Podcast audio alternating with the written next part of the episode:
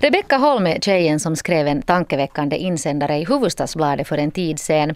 Eh, någonting som noterades både på finskt och svenskt håll i massmedia. Och, eh, I insändaren så tog 15-åriga Rebecka starkt ställning mot rasism och där beskriver hon också om sina egna erfarenheter. Om några timmar så får Rebecka motta Röda Korsets utmärkelse för sin insats. Hon är ett sporrande exempel för andra som upplevt rasism anser man på Röda Korset. God morgon och välkommen Rebecka Holm. Tack. Vad trevligt att, trevligt att ha dig här. Hör du, vilka tankar väcker det här eh, hos dig om att du om några timmar får emotta en sån här fin utmärkelse? Det är ju en överraskning och en ganska positiv sån. Och jag tycker det var ganska, en ganska stor ära också för att jag vet att det finns många andra också som har gjort sig lika, liksom, eller som skulle kunna få det också.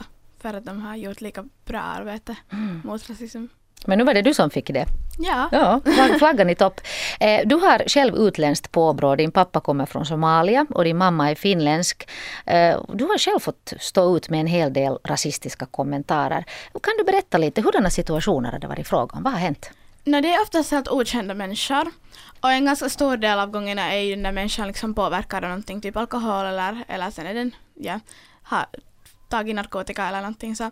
Um, och det är oftast liksom vuxna män som säger någonting elakt och det brukar vara mest kanske just i metron, bussen, på hemvägen, liksom sådana situationer som, som du inte i varje dag liksom, eller det är inte i skolan eller på en hobby eller någonting utan det, det är okända människor på vanliga platser. Och mest vuxna människor? Ja, mest vuxna människor. Det kommer inte så ofta några barn och ungdomar och säger någonting.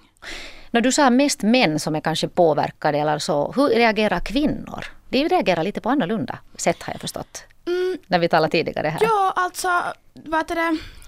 Um, männen var kanske säger något, de kanske går liksom mer aggressivt emot fast de nu aldrig liksom sen skulle ta till knytnävarna. Oftast, det har inte hänt att en man skulle bli så. Ja, och, till allt Guds lycka ja. kan man säga. och sen så um, kvinnor så, jag vet inte om jag ser en jättestor skillnad på dem men, men kvinnor kanske mera mumlar och blänger och sådär. Men att nu har det ju hänt många gånger också att en liksom påverkad kvinna har kommit och gjort någonting. Mm. Är det alltid påverkade nu sen de här som är, är Nej, fulla i käften? Nej, det kan vara gamla människor för ja, det verkar som att det ska vara också en stor del av gruppen och sen kan det vara helt vanliga människor som bara säger någonting eller sen som blir liksom provocerade av att man talar för högt i telefonen och också det att jag talar svenska mm. typ i telefonen så det hjälper ju också till att få dem provocerade. no, hur känns det när du får höra mm. fula saker? Först blir man ju ledsen och sen blir man arg och sen går det liksom över att man har blivit på något sätt van vid det fast det, man borde ju inte bli van vid sånt. Men um, man får kanske, jag i alla fall får mer energi uh, sen av de där situationerna att sen just göra någonting åt saken. Att helst skulle jag ju inte uppleva de där situationerna men, men på något sätt har det ju också hjälpt mig som person. Mm. Brukar du någonsin säga tillbaka någonting åt de här människorna? Ja, alltså mitt sätt att bemöta dem är att om jag märker att de inte är liksom för aggressiva eller för fulla så att jag märker att de skulle kunna på något sätt faktiskt slå till eller så här så brukar jag liksom bara tala till dem som att jag skulle vara den vuxna och de skulle vara barnen i situationen liksom och säga just sådär lugnt att hör du att jag är född här och fast jag inte skulle vara det så har jag samma rättigheter att bo här och jag tycker att du ska lugna ner dig nu lite så här. Okej. Okay. Yeah. Och vad händer då? Um, no, oftast så kommer de med en svordom och så går de bort. Jaha, så det var så moget, så här pubertalt yeah. stadium. Okej, okay, yeah. jag tänkte att de skulle kanske ha på något sätt tagit till sig det vad du säger men... Nej, det går Va? inte riktigt så oftast med de människorna. Suck. Jag måste fråga, hur ofta... Förlåt, jag måste fråga av dig Rebecka, hur ofta råkar du ut för det här? Det här låter ju jätteäckligt. Mm, alltså, kanske en till två gånger i två veckor men sen beror det ju på också, alltså vad jag har märkt är att det går ganska mycket i perioder, att till exempel när vi hade de här riksdagsvalen mm. så då kom det ganska mycket igen. För att då kom ju, ja, då kom det fram olika partier som hade olika åsikter för varandra. Och då blev det mer sådär debattannars också. Så sen kom det mycket om det här att man talar svenska kom ju fram liksom om man satt med kompisarna i metron. Men också det här med liksom rasism och att liksom alltså för de tror ju oftast att jag är invandrare och då får jag höra massa fula saker om det som att jag tar deras pengar och, Mm. och förstör deras land och jag kommer hit och jobbar inte eller någonting fast jag ju inte skulle få ens ett jobb. Och så talar du en klingande perfekt svenska och finska där till så då, där får de sig så de, de tiger. Men hör du Rebecka Holm, till slut så fick du nog. Du fattade pennan och skrev en insändare i Hufvudstadsbladet. Eh, Hurdan respons har du helt sådär personligen fått efter det här? På nätet hade, hade ju nog gått en hel del, liksom debatten har varit livlig, men vad har folk sagt sådär till dig? No, alla sådana här vänner och släktingar har ju såklart liksom sagt att bra jobbat och modigt av dig och så här. Och sen har jag ju fått, liksom man har kontaktat mig från alla möjliga ställen och det har varit jättepositivt. Att när jag skickade in den här insändaren så tänkte jag aldrig att det skulle bli sån här stor grej. Jag tänkte att jag skulle skicka in den, och det kanske skulle komma någon ett, två sådana svar till Hufvudstadsbladets det här. Men sen så började de ringa där ganska snabbt efter och pratade och sa att vill du komma hit och vill du komma dit?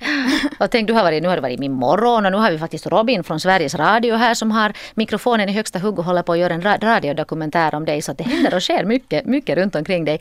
Hör du, du, du tycker att man borde tala öppet eh, om rasism i skolorna. På vilket sätt så borde man ta upp det här ämnet? Jag tycker att liksom från ung ålder borde man baka in det här i, no, i läroplanen på något sätt. Att man skulle sätta in det i um, no, alltså hälsokunskap kommer ju först på de här senare åren men där talar man ju om mobbning och, och vad är det sånt här som är jätteviktigt såklart men med mobbning skulle man ju kunna ta in den där för rasism är ju en slags mobbning Mm. i princip. Kanske inte en mobbning som kommer varje dag och sådär och, men vissa barn blir också mobbade för sin liksom etnicitet i skolan och, och till och med på dagis så här. Och sen vad heter det skulle det ju vara en bra idé att barn skulle ha livsåskådning fastän de också har um, vanlig religionsundervisning. För att livsåskådning har liksom i alla fall lärt mig och några av mina kompisar som går där också liksom att diskutera och man har liksom fått höra saker från olika synvinklar. Just det, att det breddar helt enkelt. Ni som just knäppte på radion så ska jag berätta att vi har alltså Rebecka Holm från Botby högstadieskola här idag som studiogäst och hon kommer att få emotta eh, Röda Korsets utmärkelse för sin insats mot rasism här alldeles om några timmar. Jag måste fråga dig, vad tänker du bli när du blir stor? När du nu redan är så här, jag vet inte, du har så fina idéer och, och det där har, har liksom tungan rätt i mun. Nå, politik intresserar mig ganska mycket. Det har varit ända sedan jag var liten så har vi alltid haft sådana vad det, debatter hemma och, och vi diskuterar jättemycket hemma och min hela liksom livsmiljö är full av människor som har mycket att säga så här så vad det, politik intresserar mig och, och jag vet inte ännu riktigt på vilken plan eller så här men det får man se sen. Just det. Har du någon förebild, Rebecka? Mm. Nej, faktiskt alltså jag har ju många förebilder sådär men jag kan inte tänka på någon nu som jag skulle säga men, men mamma är ju en slags förebild. Mamma är alltid bra att ha. Ja. Det, det, det är kiva. Jag hoppas din mamma hörde det här. Hör du Rebecka, nu ska du iväg till din skola, till Botby högstadieskola då för att ta emot den här utmärkelsen. Eh, ska du hålla tal eller hur tror du det kommer att bli? Äh, nej, jag ska inte hålla tal tror jag för um, vi gick först igenom det här detaljerna på det här igår så um, tror jag ska gå dit upp och sen säger jag tack fint och sen går jag ner igen. ja.